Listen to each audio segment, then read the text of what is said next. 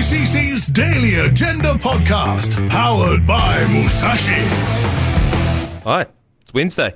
Manaia and uh, Joe Durie back in again for another edition of the Daily Agenda powered by Musashi. Uh, Joe, and I know that this is a subject near and dear to your heart, so I want to start here. The All Blacks um, traditionally later in the week to name their team. In Yeah, usually fact, about a Thursday. Usually, usually about a Thursday. Uh, the South Africans, they'll name their team, oh, I don't know, about a calendar month out from the game because everyone in the world, everyone in the rugby world knows exactly what uh, the Springboks are going to do. So they've named their team. They don't give a shit. Mm-hmm. I don't know why we hide behind secrecy. I don't know why it's not out till Thursday when the game's on a Saturday. Because we're the All Blacks. Yeah, I That's know. what we do. I know. Um, and so, as such, the media, and we've explained this before on this podcast, here's how it works is the players that are playing on the weekend, they know right now. And you can tell, I've talked to players who, you know, have played for the All Blacks. You can tell from the start of the week who's going to be playing where. Yeah, they don't get told an hour before the game that, oh, you're starting. No, but even before they get told, and they will know right now, the team will be named tomorrow, but they will know, like they would have been told today, but they will have known since Monday who's hmm. going to be playing because you They, can they train in their unit. They train in the unit. So I don't know why we dick around waiting for it, but how media works often is when there's a big announcement to be made, a concert, an All Blacks team. Mm-hmm.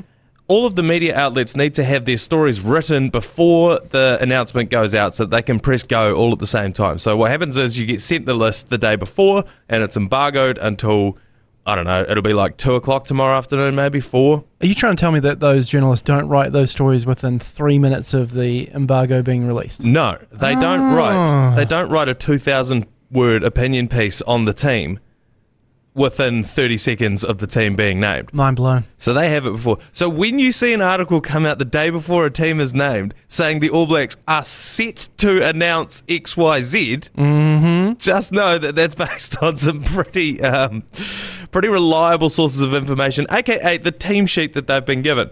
So I But was it's it's portrayed as a, oh, this is what I think will happen. from what we from what we're seeing, mm. from all the noise coming out of mm. camp, and I don't understand how these journalists will be like stoked at themselves for being like, look, here's what I think the team's going to be, because I think I've told this story before as well.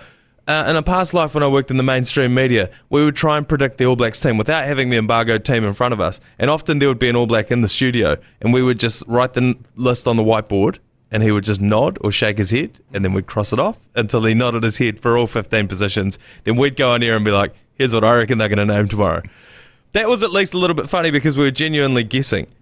So, when an article comes out, like the one that was in the Herald today, that says several starters Rieko Ioane, Jordie Barrett, Beauden Barrett, Ethan de Groot, Tyrel Lomax, Will Jordan, and Mark Telea among them didn't feature in last test against the Wallabies. Why would you name only those players specifically? Hmm, interesting. Why would you then go on to say it's easy to forget the All Blacks have a favoured back three of Beauden Barrett, uh, Jordan, and Telea, who have only started two tests together?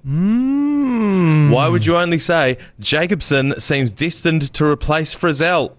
Based off what? Destined. Is It's- it his destiny? And Scott Barrett, having set out Dunedin Test after dominating from Lock prior to that, will surely join Sam Whitelock in the second row. Surely. Surely. Surely, or in his own opinion. In his opinion, Dane Coles strongly suggested to New Zealand media in London that he too will get a chance to play his final test at Twickenham this week. So, reading, not even between the lines, just straight up reading the lines. Reading the premium article that you read this morning. I paid a dollar fifty for.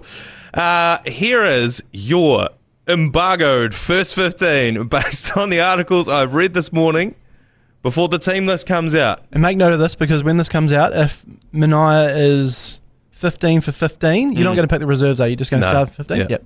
So if you're 15 for 15, I will buy you a dozen exports. Okay, reading the tea leaves. Here is your embargoed first 15. Ethan de Groot, Dane Coles, Lomax, Barrett, Whitelock, Jacobson. Now, they didn't mention these three Sam Cane, Ardie, Aaron Smith.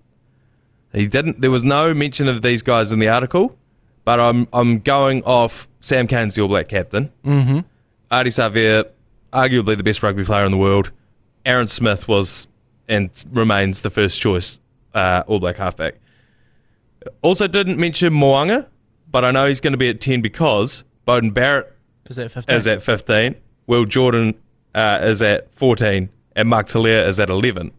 That leaves Jordie and Rieko as your centre pairing, and Mm, who- that is your All Blacks embargoed first 15. The only thing that I think you might trip up on is the halfback position.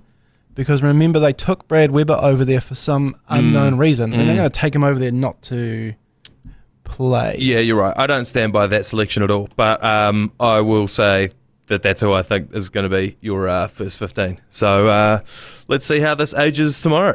Uh, we got a mole, Joe. We've got a mole in the NBA. Who? What's her name? Not in our office, although there are a couple. Uh, the Knicks in the National Basketball Association of America are suing the Raptors, uh, saying that their new coach, the Raptors' new coach, tried to steal thousands of videos in transition. So the new coach for the Raptors has come from the Knicks, and what what they're saying is that the that coach tried to take thousands of videos of training footage, I presume, with him across there. Uh, the quote was, "This material consists of secret propri- proprietary information critical to the Knicks team efforts to maintain a competitive advantage over their competition, including the Raptors." The lawsuit said. Now, the Knicks are notoriously a terribly run organisation. I don't think James Dolan is the owner. He's an absolute fuckwit. Yep. Um, this just reeks of him being an a-hole. Yep. Um, because regardless of the video information, he was the fucking coach, so he knows what was going on. He You're know- right. He knows what has been happening. You've hit the nail on the head. So Uh, it's just a, it's just James Dolan, I think, being an absolute wounder. The Knicks historically have sucked. Now they did make the playoffs um, and make the second round of the playoffs, I believe. So they actually looked okay this year, uh, but historically, like you said, have been shit. The Toronto Raptors this year were shit. Uh, so I don't know what proprietary information that they're trying to try to keep. Um, and my second point on it is, this is exactly what Shag's doing with the Wallabies, isn't it? Yeah, no, I don't think there's any stories coming out. I don't know. They might be embargoed, so they're probably being um, released a little bit later uh, about Shag taking um, video information Yeah. across. I mean, they could just watch Sky, or they could watch Sky Sport Nine, and with the ACC's coverage of the All Blacks Yeah. to figure it out. But yeah, it's Yesterday, what happened was the article, the story came out, and it was like Steve Hansen's joining the Wallabies. That's the sensational headline. What a traitor! Mm. Then everybody that I talked to around the office zagged and had the opposite opinion. And I just said he can earn money. That's right. he can do whatever he wants. He's won a couple of World Cups. Blah blah. blah. I've come full circle. You're a traitor. It's akin to flag burning.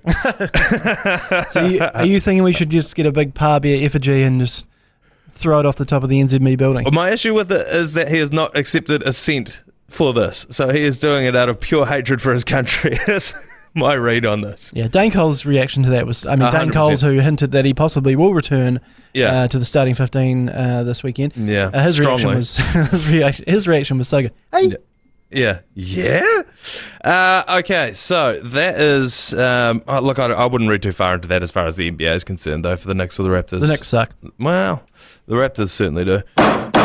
Uh, all right, so earlier, oh, actually, this was last week, but I mean, Up the Wahs has been going, doing the rounds at the moment, and people are yelling it out in, um, you know, appropriate sporting fixtures. Yep. Uh, places like, you know, a- a- a- Warriors games, obviously. They're getting number plates. They're getting their Yeah. uh, their names on coffees as up the Wahs. Yeah, but this is this was the idea that we had the other day, which was about uh, slipping it into everyday situations. Try and sneak up the Wahs into just everyday conversation and get it on tape. If you are an air hostess for Air New Zealand, for getting off the plane, Ma te wā, up the wires. Well, Joe Durie, overnight we have had exactly that because the great New Zealander Millie Wensley, who I understand is a uh, an air hostess in her own right, Flight attendant. a flight attendant. Yes. Apologies. Uh, she uh, has done exactly that. Take care, Matua, up the Wahs. How good Brilliant. is that? Brilliant. How good is that? Did she send that in to us overnight? Yeah, just uh, got a DM from Millie late last night. Um, so she must have been on the last flight, I think, of the Air New Zealand route. That's when you do it, eh? Yeah, so just see everyone's kind of, ta- you know, everyone's half asleep or whatever, and she Yeah. slipped it in, then uh, filmed herself doing it, and then sent it in. So, um, and also she sent it to a mate of hers, yeah. uh, who's another big ACC fan. He also sent it in and said, "Check this out." Yeah. So she's obviously sent it on the group, and then he said, "Hey, you should send it into the ACC. They'd, Yeah. they'd love it. That's what they want."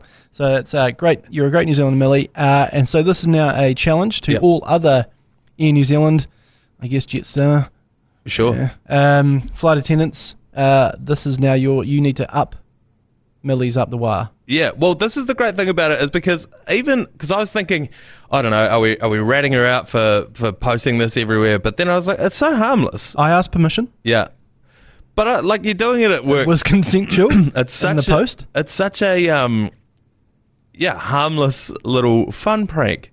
And it's one of those things that's like, um, it'll get like a, a pilot will do it and everyone will, woo, yeah, cheer Yeah. and all that kind of thing. And then someone will say, you can't, you've got to be serious. And, you, and then, then it'll get shut down. But for the, for the next week and a half, probably that we can have some fun, just go nuts. Yeah, absolutely. So send those in, uh, DM them into the uh, ACC NZ Instagram page. That'll do us for today's episode of the Daily Agenda, powered by Musashi, supporting your goals to fuel, recover, shred, or bulk. We will be back tomorrow with a feature length edition of the Agenda podcast. The ACC's Daily Agenda Podcast, powered by Musashi.